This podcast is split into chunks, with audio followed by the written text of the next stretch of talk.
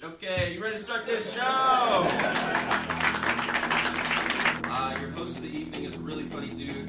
Um, I forgot his last name, but I've seen him before and he's really funny. Uh, give it up for Mike. coming to you live on tape from week four of quarantine in rapidly gentrifying Culver City adjacent California from my eight year old son's bedroom, boasting a vast array of Star Wars Legos. This is The Tully Show. I am your host, Mike Tully. Joining me today, once again, from the sunny and suddenly smog free west side of Los Angeles, the host of the Sharp Tongue podcast, The People's Champ. Hello, and welcome back. Wow, quite a cloud you've got going over there, Jessimae Peluso. I'm here. Uh, I am smoking marijuana because I don't know.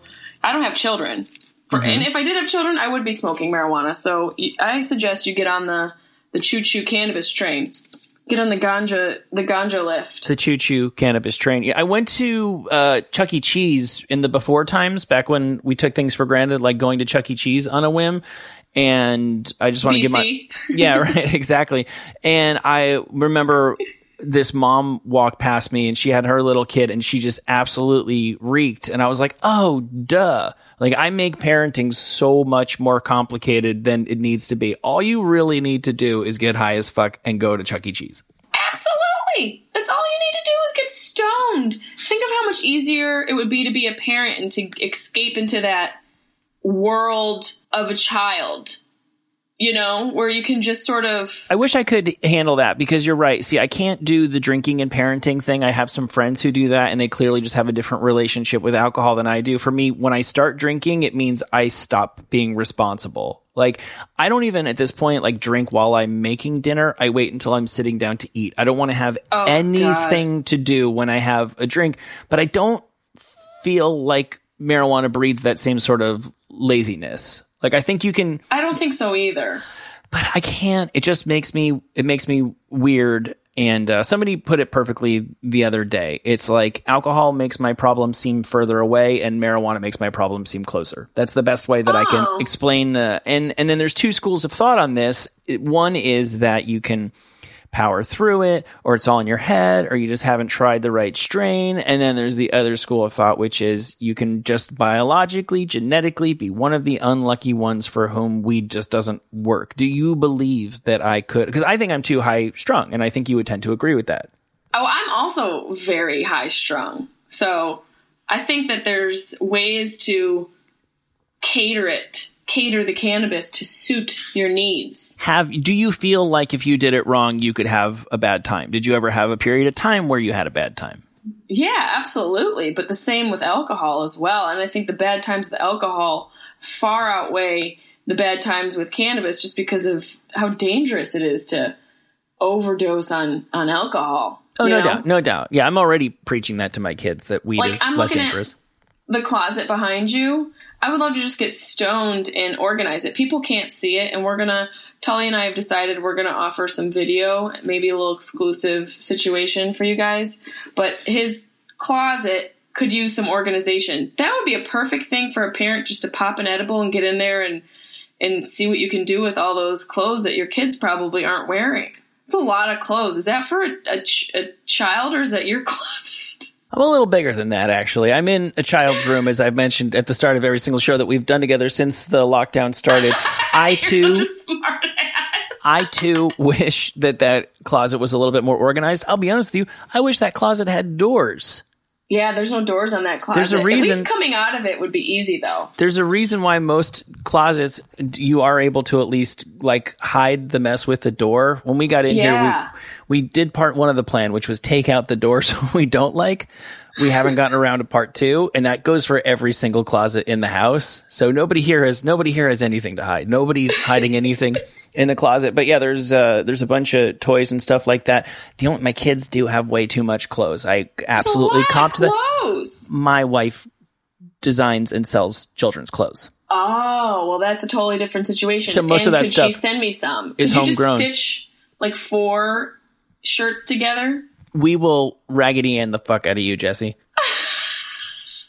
I would love to be Raggedy Ann out of your children's clothes. I think that'd be a really good repurposing project for you to do this week. All joking aside, like, do you? I think this is the point in the quarantine where everybody is getting a little weird.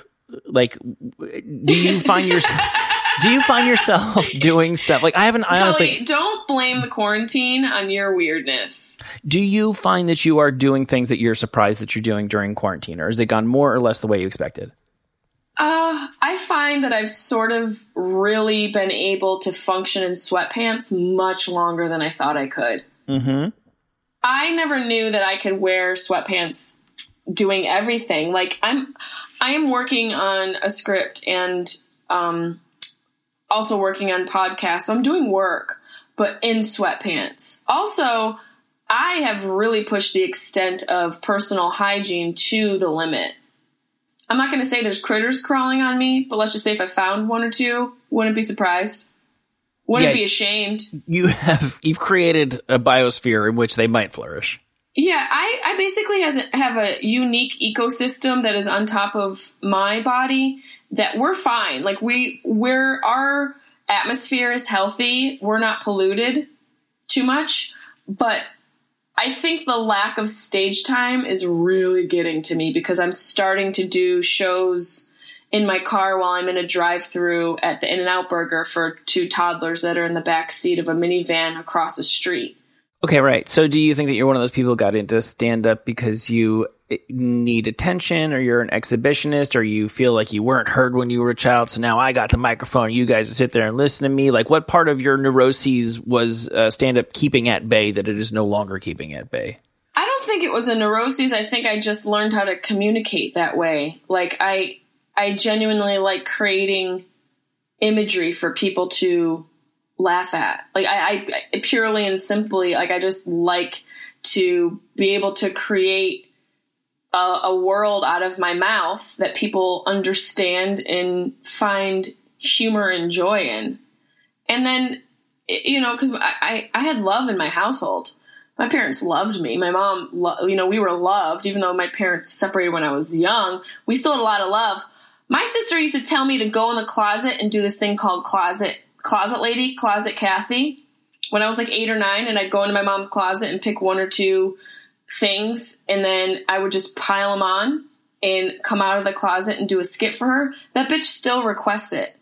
She requests it of me. I'm 37 years old. When I go home, she's like, "Do closet Kathy." I'm like, I'm too old, but you know, I'll go do it I am a sucker for entertaining. So I don't know. I don't know if that answered your question, but I just I think I enjoy it. Right. Well, I've always wondered that, like, comics, I, don't always feel like I've been able to, as much as I've been around them, I don't always feel like I can connect with them. I often feel very awkward, um, uh, like backstage from, you know, in a, in a, a club where there's a bunch of other comics. Cause I just feel like there's a sort of language that they all speak that I don't speak. And everybody loves you back there. But I, I've always wondered if it's because they all talk such a big game about coming from this dark place and we're all broken self-loathing people. And as not as a not i don't feel broken. I don't feel any more self-loathing than is natural and is healthy. I think a certain amount of self-loathing is necessary to keep yourself in check. I might not even be self-loathing enough if i'm really honest with myself. You're not. I, I was actually going to say you could probably kick it up a couple if notches. you have you taken a good hard look in the mirror? Because you should hate yourself about 20% more than you do.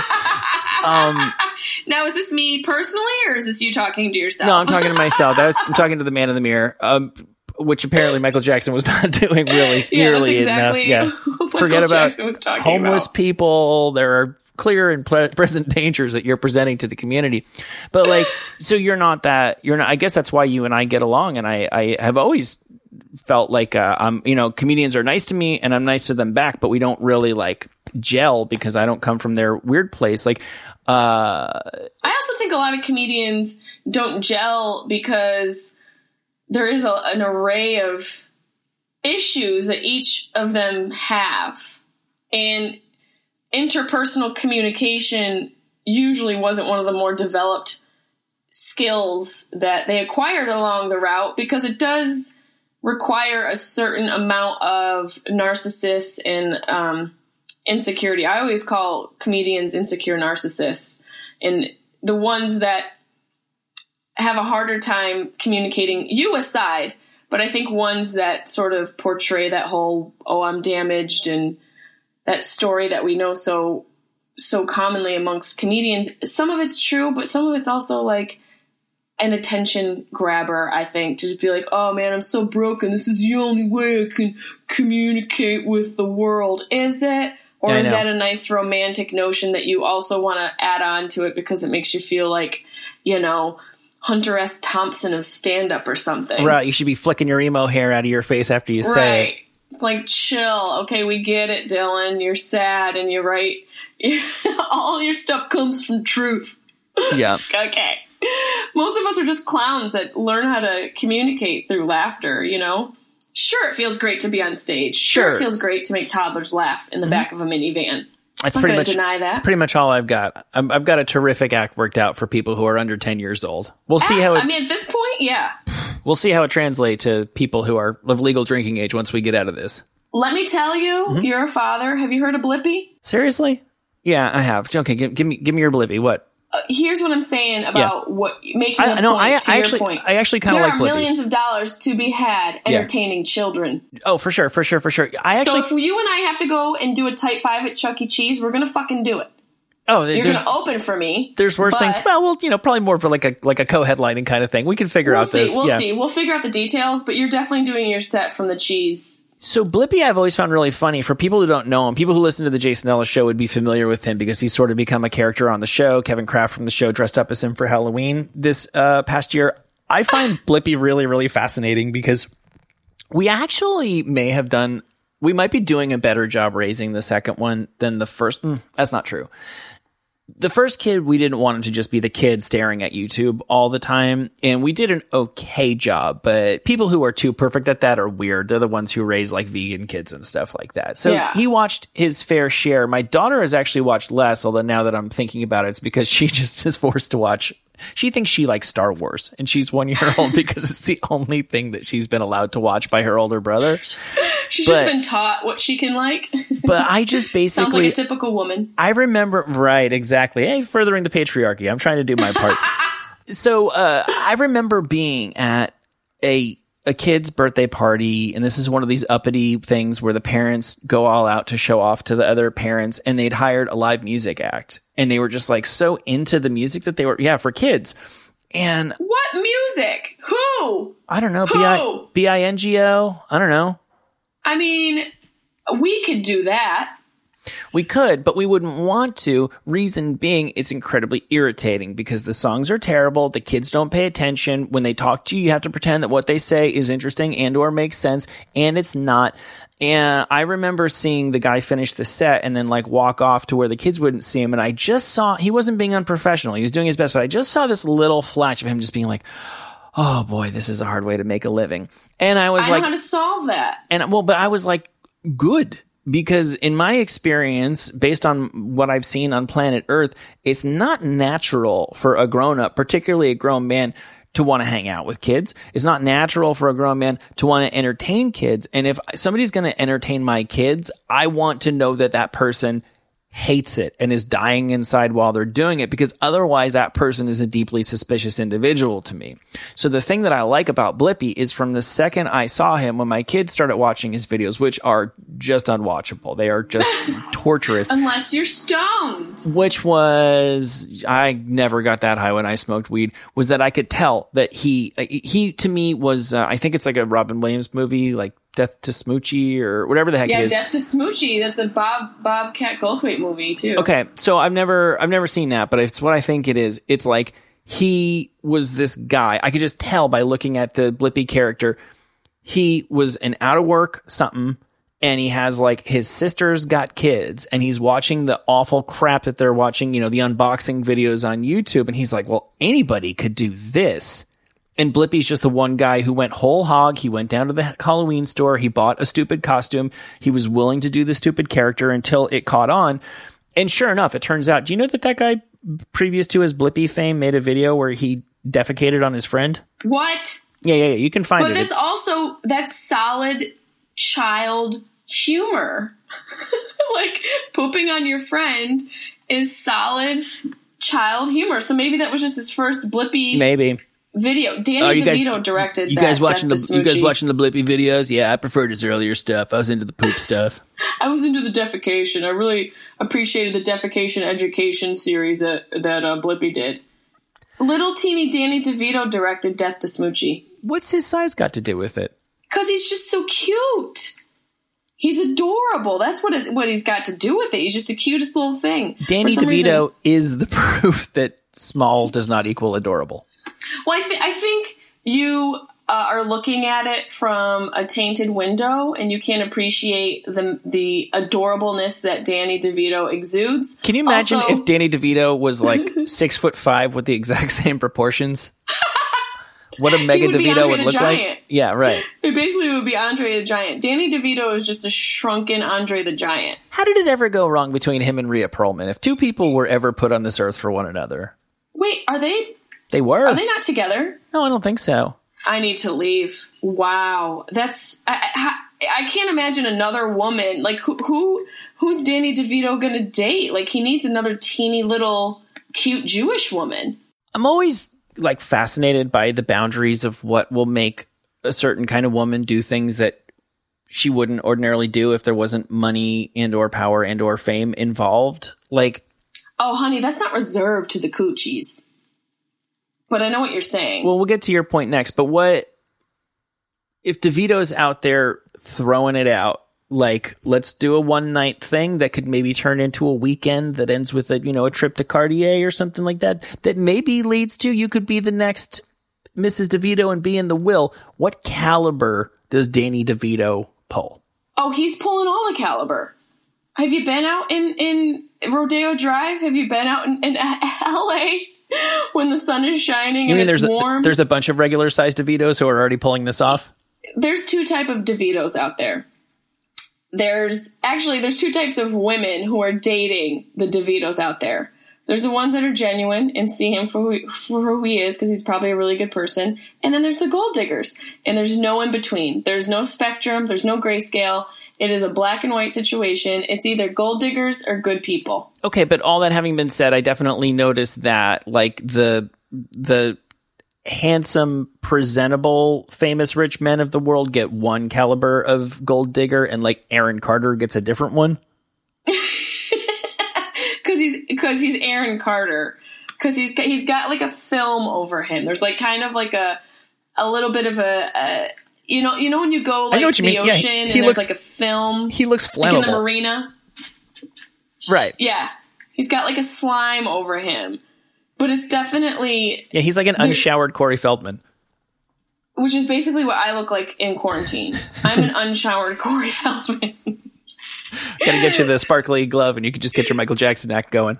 Yeah, I do. I will say, I think it's important for girls to have a sugar daddy moment in their life, Okay, just to get their toes in that lake and to have a perspective and experience. Because life is meant to be experienced, and I don't think there's any shame in drawing from all of the wells that eras of your life can sort of offer you. I mean, It's huff- just me saying that I've huffing- had a sugar daddy I know, before. I know it is because huffing is an experience too, and I don't think you would say the same thing about huffing. Huffing? What's huffing? You don't is know- that something that bli- is it a Blippi video? Huffing, you don't know huffing? Huffing is like when you inhale uh, toxic chemical chemicals so that you get a little buzz off them. No, I I no, I never even know- knew huffing was a thing. It's really bad. It's like people huff like Freon, and then their voice gets You're like on another level weird. though, Tully. You're you like a nerd. Everybody knows about huffing. You're like doing, you know, blow in the bathroom in between changing diapers, so yeah, we don't know. Nine, I. I am more of a coke nerd. you are. You are starting to zero in a little bit. You're, yeah, you're- I, mean, know. you're, You're, you're, popping pills and drinking scotch at like midnight. you're cold, but you just got a tiny little bit warmer. How oh, huffing is a thing. If you have infinite amount of time and you really want to totally bore the crap out of yourself, go find this movie that Philip Seymour Hoffman made where he's a huffer. Is it flawless? I don't oh, think. Oh no, it's. that's that's it with him and, and Robert De Niro. He's a huffer. Yeah, he You- just keeps on getting like model boats and huffing all of like the epoxies or whatever.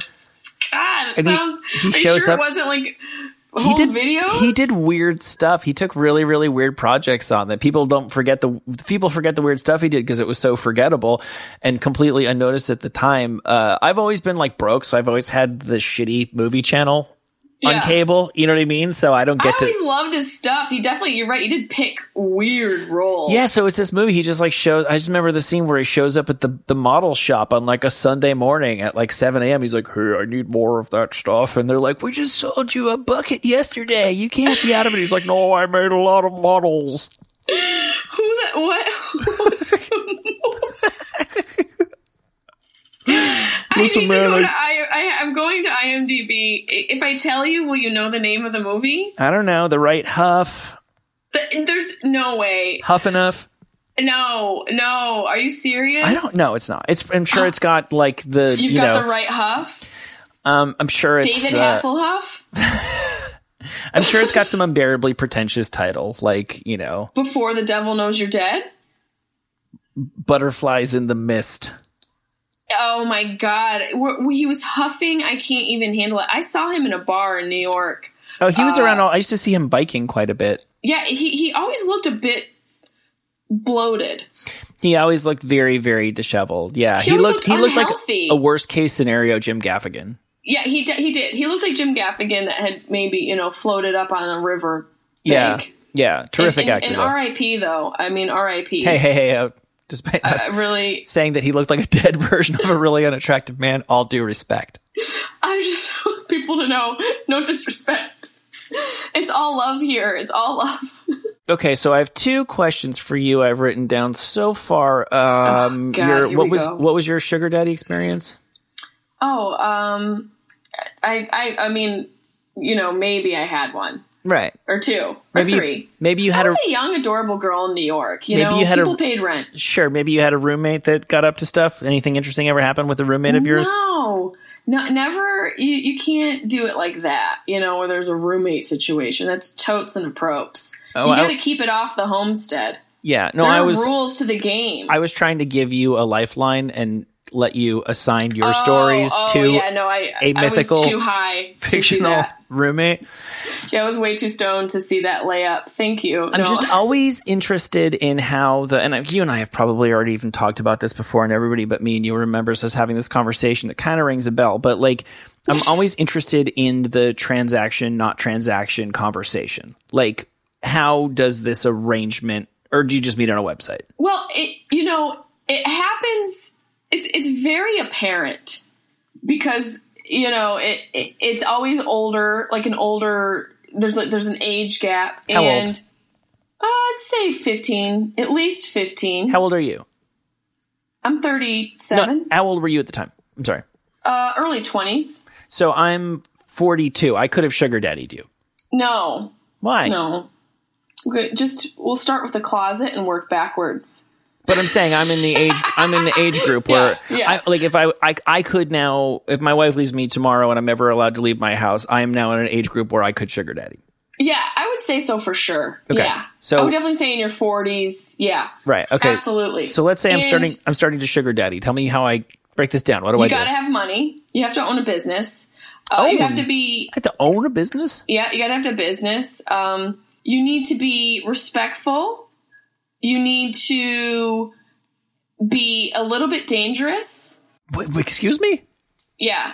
And I need an apartment. Those are basic requirements. Those are basic requirements. Rent. Okay. For, yeah. Okay, what's- and things, stuff. what like- sort of what sort of menace do you need me to, to, to bring to this equation?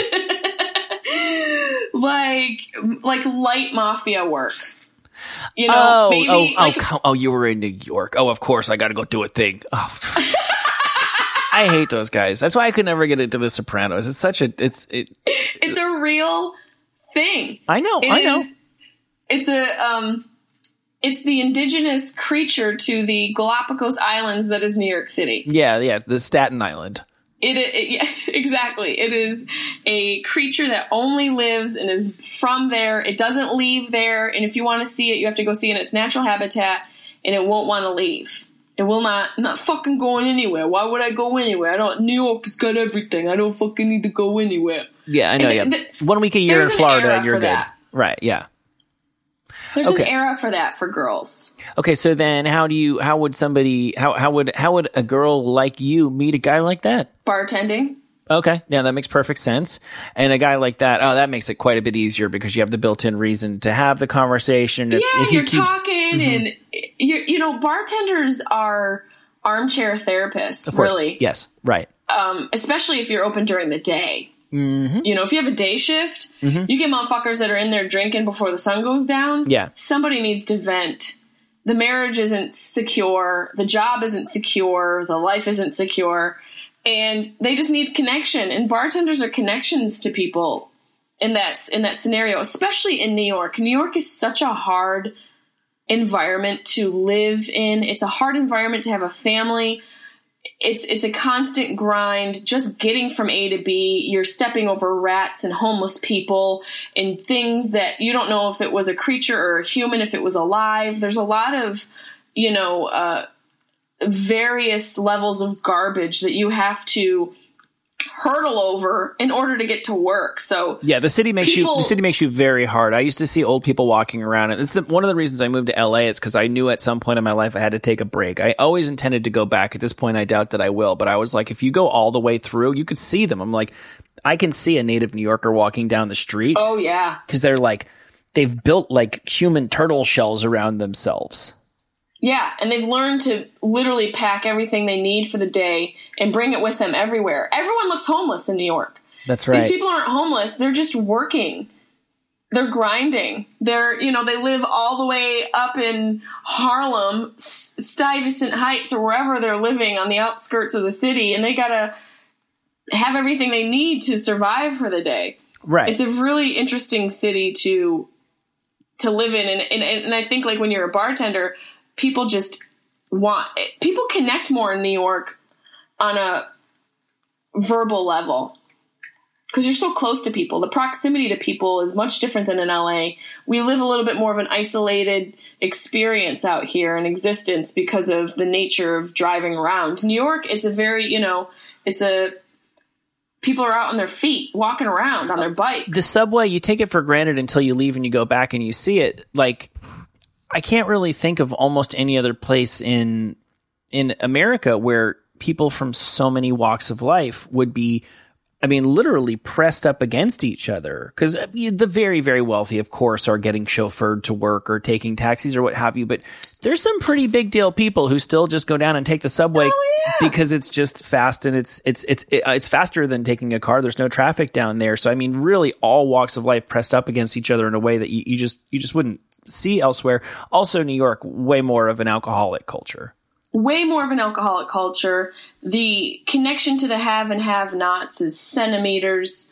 The subways will have homeless people next to sitting next to Harvey Keitel. Like it's that type of city where the have nots and the haves really don't have as much as a, a, of a gripe coexisting. It's just a part of the culture. It's it's such it's it Yes. really is a rock and roll uh, lifestyle. And into this tumultuous stew came an impressionable young Jesse May Peluso. I was impress. I wasn't even impressionable. I was impressing. And then when Jesse met Guido, Is that my memoir title? and I thought you could call your special, your stand-up special, "World in My Mouth." You're gonna call your special "Coming Out of My Child's Closet." Something's gonna have to happen in there because it's not No working the way it is. Yeah, it was. It's so easy for you to to come out of your closet because you don't have to open a door. It's just you. You're in there. It's a part of We the room. We all get the metaphor. I'm gay. you know, is this our first fight? I'm a gay dad. Okay. you are. You are a gay dad. I would have made. Oh man, I would have made such a good gay dad. There's you so many. such a good gay dad. There's still time. You know, you're right, and I've often thought about that. How if you're in an unhappy relationship, it really would help to be gay. Because like if you're if you're a straight dad and you decide that it's not working, you break up the family, and you're like. Unless you really play your cards right, you're you're awful, and you you know you've you've compromised your um your children's upbringing, everything they thought they knew went out the Yeah, window. you've ruined like four lives. But if you're a gay dad, if you play your cards right, you can be a hero, yeah, absolutely. you know? and you got the family, you got the kids, you got the ex-wife who's now like your hopefully one of your best friends. Once Your we, BFF, you're going and getting pedicures together. that's her. You're right. both sharing BJ techniques and with you're one another. and you're wow okay that is i'm trying to imagine having that conversation with my wife and then you're with uh with a dude where you're at most monogamish Monogamish. Hello, memoir title. I did not i cannot take credit for that monogamish is the new monogamous Is it? Yeah, it is it is everybody's mon- Like culturally? everybody's monogamish um gay Are you sure? Is it? Are you? are we projecting? many gay men are um are at least monogamish I would say that that is going to become a stereotype that is not going to ring as true as it once did. See, I am of the opinion that I don't know how long it's going to take, but I wish there was a way that I could bet on everything gets back to normal more so than everybody currently thinks it would. If somebody can tell me the stock that I buy to bet on it might take longer than I think, but eventually think I mean I, we nobody thought that the world would ever be the same after September 11th and other than the fact that I have to take my shoes off when I fly, it is. It all it's cyclical. It all resets itself. People forget mm-hmm. quickly. Yep. Hopefully soon homosexual love won't be a thing that people have to say in order to pr- promote equality of it. And it homosexual love will become so common that it will become the mainstay and the regular and then heterosexual relationships will be the ostracized I've thought about this. I've thought about this Scenario. too. Right, right, right, right. And then we have straight bars Right, there's straight bars. Where it's- what goes on in there. they're well, let me always tell you, playing Monday Night Football, and And and Jodie Foster gets slammed up against the pinball machine. That's what happens in straight bars. what are you talking about? it's a it's about a movie called The Accused where she gets raped in the back of a bar. Why the hell does that have to happen in the straight bar? I thought we were just watching sh- football and throwing darts. Straight dudes rape chicks. It's it's facts. It's science.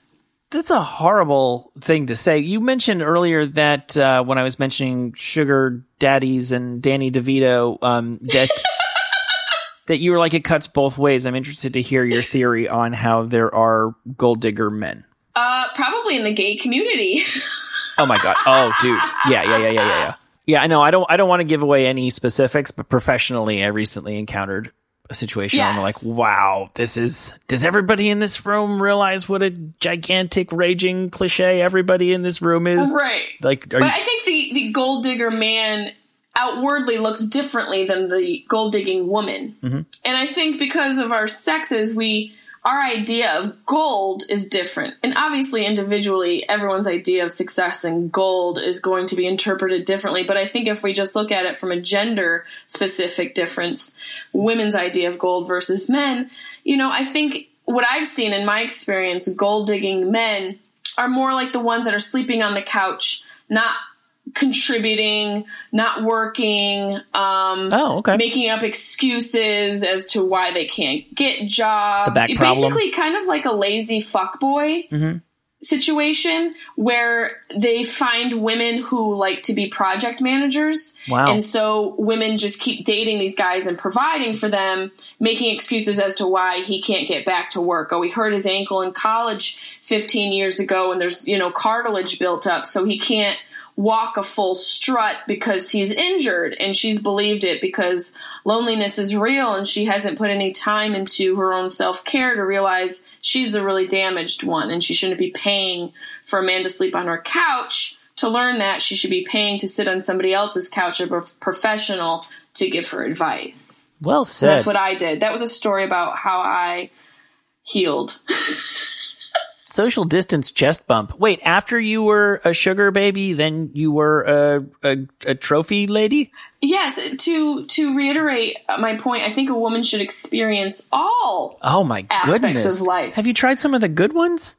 Oh yeah, I've got one. He's not going anywhere. Okay, great. I'm glad yeah, I got that. a good one now. Um, but I've had I've had a plethora Mm-hmm. of fellas, every type. It's I call myself Goldie Cox. You know, this one's too cold. This one's too crazy. It's it's it's an array of you know scenarios where you have to go. Hmm. why are these people coming into my life? Because Yeah. women like to go, he's an asshole. Well, bitch, you gave him keys to your apartment. Oh my god, yeah. Why are you letting the assholes in? No, I, I'm I'm always leading the takes two to tango charge. Absolutely. It takes two to allow the slob to stay on the couch without contributing. That's right. Yeah. So I think, you know, being the sugar mama versus the, uh, what, you- what is a woman who provides for a a sugar mama, sugar daddy? I don't think either one is better. But I'm also a grown ass bitch now, but I do think everyone should experience it. And you know, and it's nice to have somebody buy you a Louis Vuitton bag every holiday. I get it. Yeah, there's there's upsides. And as long There's as as long as everybody goes in with their eyes open. yeah, and they're, and they're, you know, holes cleansed. Yeah, Emotion, emotional. of course. I didn't mean butthole. You're, you you scowled like I meant butthole. I, well, you should keep your butthole clean. You know, I'm just, just sitting here playing with Legos while I'm talking to you, right? This Are is you? Because I thought you were gearing up to talk about what we've tried to talk about on every episode. Oh, you mean like how uh, I learned this week that C3PO is a gigantic asshole? Like, like a physiological asshole. Dude, think about it. If you really look at him, he's just like a gigantic no. No, the guy who plays him is apparently like the most insufferable prick of all time. oh no! Nobody well, he's likes- probably mm-hmm. insufferable because nobody knows who he is. I think he was insufferable from the get go. I think what it was is that he thought he was an actor and every and he was just taking a job in this like corny little B movie and no respect for you know there's a guy in R two D two. There is. Yeah, his, name, It's Danny DeVito. his name's Kenny Baker. It's Dan. And oh, Danny DeVito could probably dunk on him. Real- he's teeny. Danny DeVito could posterize R two D two. Whoa. Yeah, and they didn't they didn't get along because the one guy was an actor who perceived the other guy as being a guy who just stood in a garbage can and twisted the head from time to time. See, this is where there's a battle between your essence and your image and who you who you're allowing to to speak from. You know, are you speaking from your ego or who you really are? And I think our ego gets in the way because if that dude was just cool with having work in the 80s, he would have just been chill and, and not been a freaking asshole. Then again, maybe his mom was a bitch and didn't breastfeed him long enough when he was a child. There's Yeah. roots to all of the damage. Yeah, for sure, for sure. And then there's a thing that uh, this famous football coach Bill Parcells used to always say, which is you're you're you are what your record says you are. And like if you're so goddamn great, C3PO, then why don't you go do something that doesn't involve you being C3PO? Inside of a trash yeah, can. exactly. And, and I mean, in, in his defense, he had been like, he was like a successful stage actor. It's not like he never did anything. But if you're like, you know who thinks they're too good for Star Wars, as far as I can tell?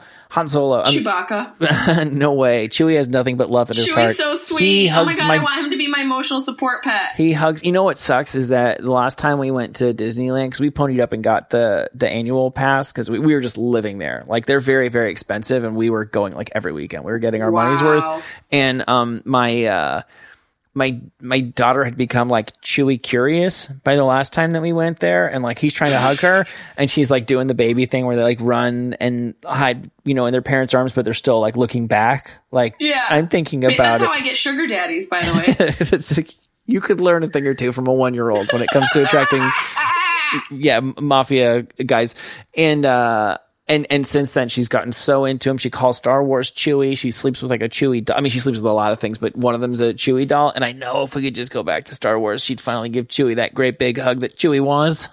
oh god, this is really creepy. This sounds like a Blippi episode. You should probably just film it, and that could be your Wait. your. The, Oh, oh, hold on one second. can we interview? No, we sure can't. What's up? Um, There's a child in the room. I will be done. 10 minutes? In 15 minutes. Yep.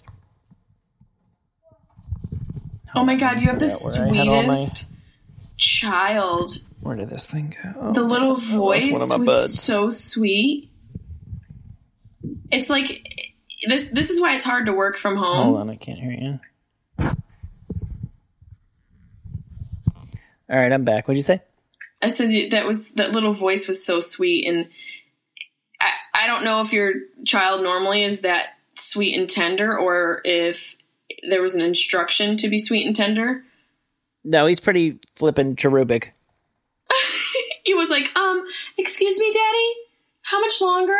I was just wondering, sir. Oh God! There's something that it just it it it tugs at my ovaries when I hear a child's voice, and I think it's just being 37. You know, If you're gonna do it, s- if you're gonna do it, you may as well uh, get it on. Because I was, uh, I didn't want to be an old dad, and I wasn't with the first one, and I'm an, I'm kind of an old dad with the second one, and like I'm feeling it in like my knees. Ah, shit. Well, speaking of feeling it in your knees, I found out that there was a a victim of the Chernobyl accident, born with six toes per foot and webbed fingers, and later both legs were amputated, and then went on to win a gold medal in cross country skiing in the Paralympics. You know, I used to interview guys. Who, I've been day drinking and eating Rice Krispie treats in quarantine. I have my legs. I have all my legs. I know, I know, I know, I know. But look, I'm not. I would not say this in jest if this had not been said to me. But I, I, I interviewed. I used to go to the Winter X Games and the X Games all the time to cover them for the radio, and I've heard guys who like lost legs or lo- lost feeling in their legs. I'm like, wow, it's so amazing what you do, and they're like, ah, I can't even feel half my body. I kind of just chuck myself down the mountain.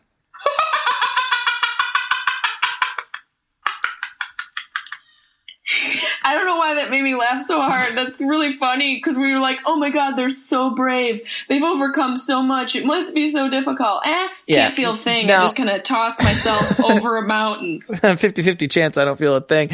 Um, no, and I think that those guys are so used to being like kind of put on a pedestal that maybe some of them have developed this way of like taking the air out of the situation. So you just, you know, talk to them on, on the level. But I'll never forget the guy saying that. He's like, well, I, whatever. I mean, I probably ran into some stuff. I can't feel a thing down there. And I'm like, righteous And dude. here's CP3, C3PO Mm-hmm. can't handle what he's doing. He's got his legs, and here's this dude just like, eh, fuck it, whatever. Toss me down the mountain. Speaking of atomic shit, I'd seen this fact recently, and um, and I wanted to bring it up to you because it absolutely blows my mind. There's a guy named Tsutomu Yamaguchi, And Is it your father-in-law? no, he's You had to think about it though. this guy was in Hiroshima when the bomb Just bombings, people. For those of you who aren't well versed in history, when the bomb was dropped, right? yes. and he survived. Many people, you know, did. It was awful, but many people did survive. Here's, Yikes. Here's the thing, though, Jesse. He didn't live in Hiroshima. He was actually there because he worked there. It's not all that uncommon in in Japan to like work in a different city than where you live Yeah, and and just come, come home on the weekend and stuff like that. He lived with his family in Nagasaki.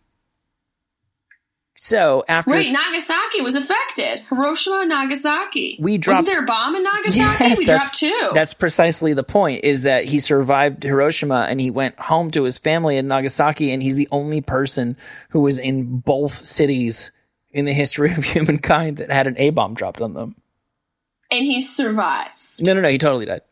Oh No, I'm, I'm kidding. I'm kidding. He lived to be 93 years old. Jesus. What about the rest of his family? Completely obliterated. It was awful.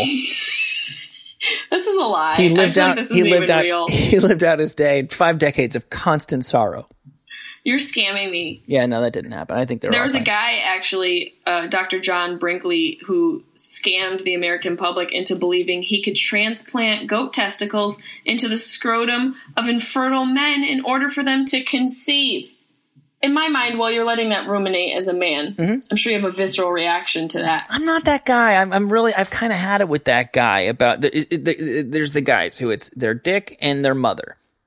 And you can't talk Wow, about, dick, just their like, dick is in their mother. well, no, it's like, it's like, hey, fuck you, man, fuck you, I'll fucking kill you, yeah, fucking, you're a piece of shit, you fucking smell, and you, you're a fucking failure, yeah, yeah, and your mother, whoa, whoa, whoa, whoa, whoa, whoa, Don't you eat talk about my mother. mother. It's just like, who told you, like, who put it in your head? Because I find it very hard to believe that those guys are so Teflon when it comes to everything else and just simply cannot bear the thought of anyone bringing up the mom. When the person has no idea who the mom is, it's it'd be different if I like met your mom and I'd been over for Thanksgiving dinner and that night I was like, let me fucking tell you about your mom. It's always just some guy you met at the bar. It's just, it, it- you're just poking. It's this random, it's like your mother's so fat that whatever, you know what I mean? It just means nothing It's like a poking a bear. and it's just like guys are like i'd rather have you know I'd, I'd rather be the guy in the Metallica one video. I'd rather have both my arms, both my legs, be blind in both eyes, and have my and have my tongue removed than like lose like my foreskin. Cause bro, that's my shit, bro. I can't even think about that. You know, it's just like, come on, dude. Let's, like I, the overly hetero dudes. I'm a big fan of my penis, but let's be reasonable here. That should be your book title. I'm a big fan of my penis. I just like, I just think this is misplaced persuasion. Like the power of persuasion has been so wasted on people like like this sort of thing. It's so dumb. Imagine this guy as a as a professor like you know teaching a course that could really benefit students. It's that sort of thing like the power of persuasion has been left in the wrong hands. Like look at hitler. Look how persuasive that dude was and how evil he was if he had just been a good person he could have achieved so much but because he was dumb yeah. and evil mm-hmm nothing comes of that wasted potential. It's such wasted potential. Who's the good Hitler? Goat testicles. What's that? Who's the good Hitler? Who's the Hitler of good? Gandhi. Totally. I, I know. I know. Do you know? Not as not he he he's uh, become more revered and sanctified um, in history than he was maybe at the time. I'm a big George or- Hitler or Gandhi. No, uh, no, people were even down on Hitler at the time, believe it or not. really, Gandhi. I'm a really big uh, George Orwell fan. I've, I think I have read every single word of George Orwell's that was ever published, and uh, he he was always shitting on Gandhi. Right there. There you go. You got 1984 I have never there? read. I, I, read George Orwell in school, but I consider I haven't read it because I was so young in my yeah. relationship to it. But I have 1984 my next novel to read. I heard Gandhi was into young girls. He slept with his niece because he was trying to practice the discipline to not do anything. Wow. Which is just there's levels and levels of creepy there. I don't know. I always remember Orwell's thing about Gandhi is he's like, yeah, he he uh he's great. He he sleeps on the floor, always in a millionaire's house.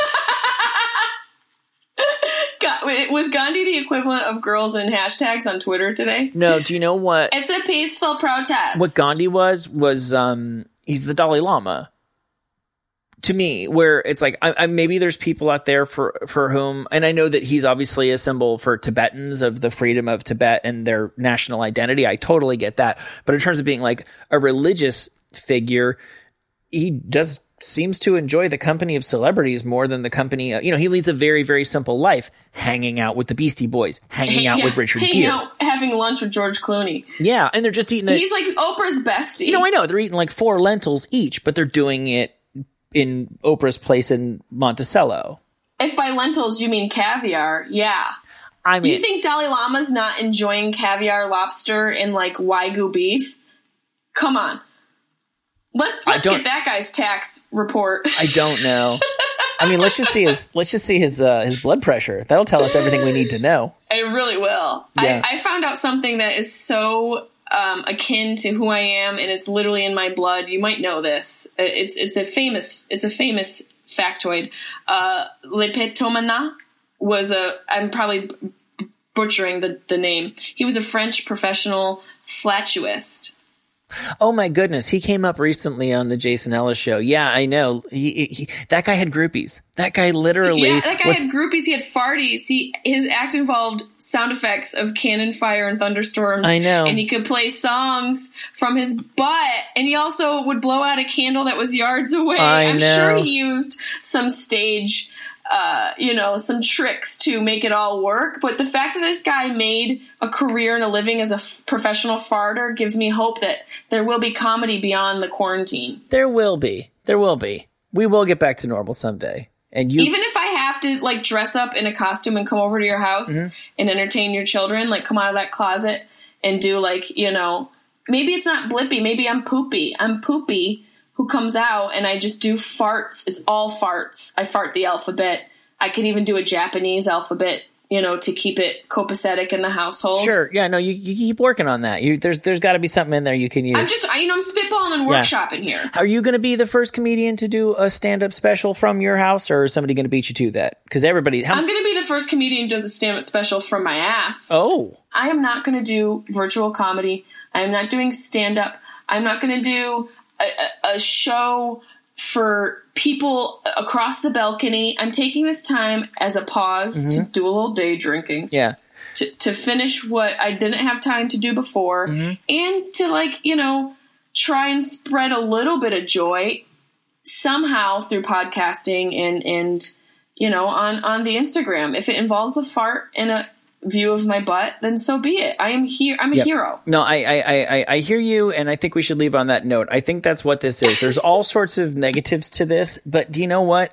This might be the hiatus that we all need. And I mean, with all due respect to people who are going through tough times, as, as, as all of us are to some extent or another, obviously some much more than other, but if you're if you're if you're puttering along and you're keeping your head above water, there's an upside to this, which is you know we I'm I'm, I'm saving a lot of money on soap Yeah. and some days even on toothpaste.